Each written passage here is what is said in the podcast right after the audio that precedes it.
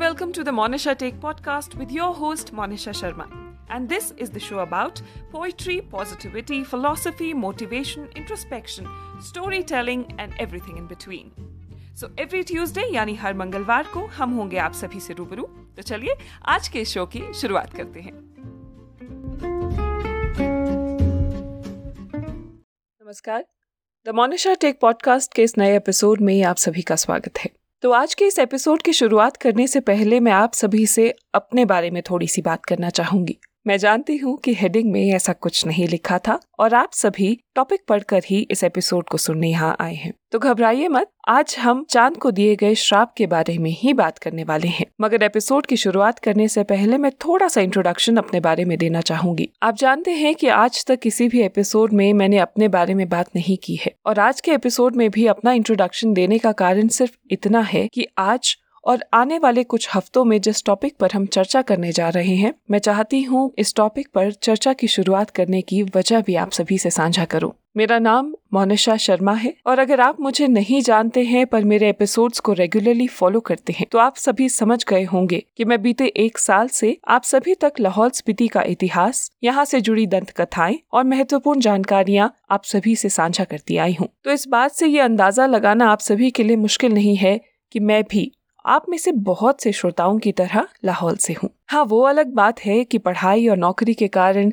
मैं और मेरी तरह अन्य कई युवा जितना चाहते हैं शायद उतना समय लाहौल में बिता नहीं पाए हैं। खैर, वो शिकायत भी अटल टनल के बाद थोड़ी बहुत तो दूर भी हो गई है। तो चलिए इंट्रोडक्शन पर वापस आते हैं। मैंने माइक्रोबायोलॉजी में ग्रेजुएशन और उसके बाद जर्नलिज्म यानी पत्रकारिता में post graduation Punjab university Chandigarh से की है। अपनी पढ़ाई पूरी करने के बाद मैंने दूरदर्शन और ऑल इंडिया रेडियो में बतौर एंकर काम किया है। ऑल इंडिया रेडियो में इस तरह के कार्यक्रम करने का मौका तो शायद नहीं मिला, मगर दूरदर्शन में जब भी मुझसे पूछा जाता था कि मोनिशा क्या शो बनाना या होस्ट करना चाहती हो तो मैं डायरेक्टर और प्रोड्यूसर से हमेशा कहती थी कि, सर, मैं जानती हूँ कि ये टॉपिक यूनिक नहीं है। मैं जानती हूँ कि ये पहले भी बहुत लोग कर चुके हैं, मगर फिर भी मैं अपने देश के हर छोटे बड़े मंदिर से जुड़ा इतिहास और उससे जुड़ी मान्यता लोगों तक पहुँचाना चाहती हूँ। ये सुझाव सभी को हर बार पसंद आता था, मगर हर बार किसी न किसी कारण ये शो नहीं बन पाता था। तो जब आज के एपिसोड के लिए मैंने धूल पड़ी कुछ पुरानी किताबों को निकाला तो उनमें एक पन्ना ऐसा निकला, जिसने उन्हीं पुरानी यादों और इच्छाओं को ताज़ा कर दिया, जिन पर लॉकडाउन की धूल पड़ गई थी।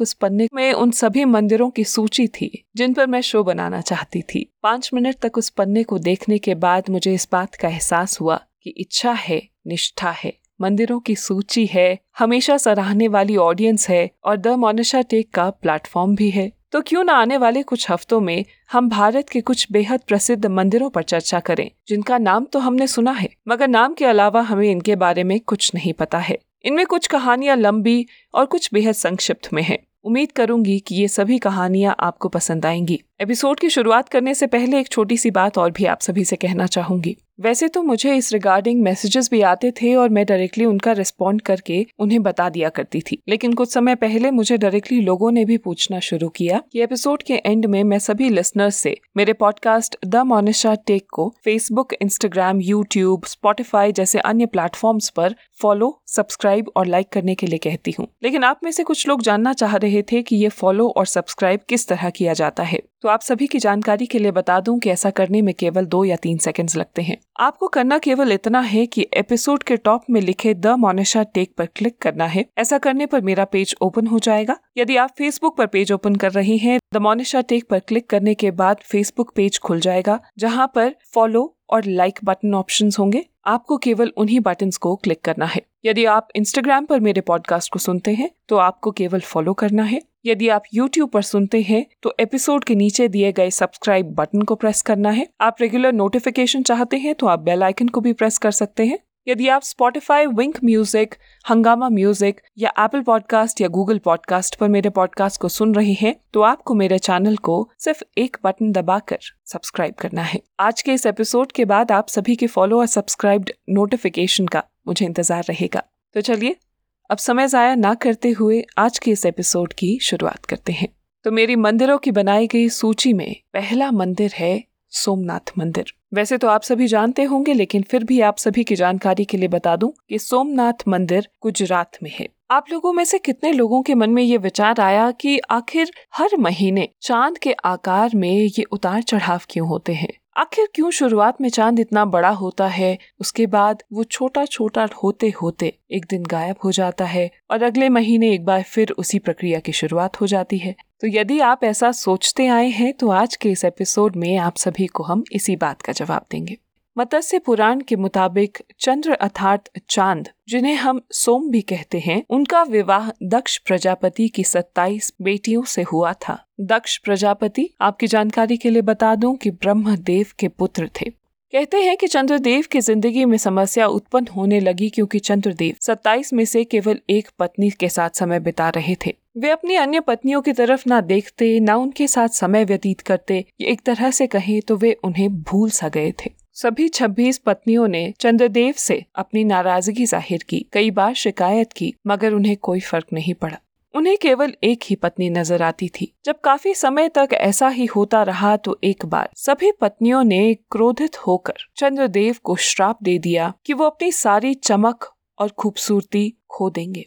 पत्नियों द्वारा दिए गए श्राप के बाद चंद्रदेव की खूबसूरती और चमक खत्म हो चुकी थी। धरती पर रात में घना अंधेरा छाने लगा था। आसमान में किसी को भी चाँद नज़र नहीं आता था। चाँद के बगैर सभी की ज़िंदगी मायूस होने लगी थी। श्रापित चाँद भी बेहद मायूस रहने लगे थे।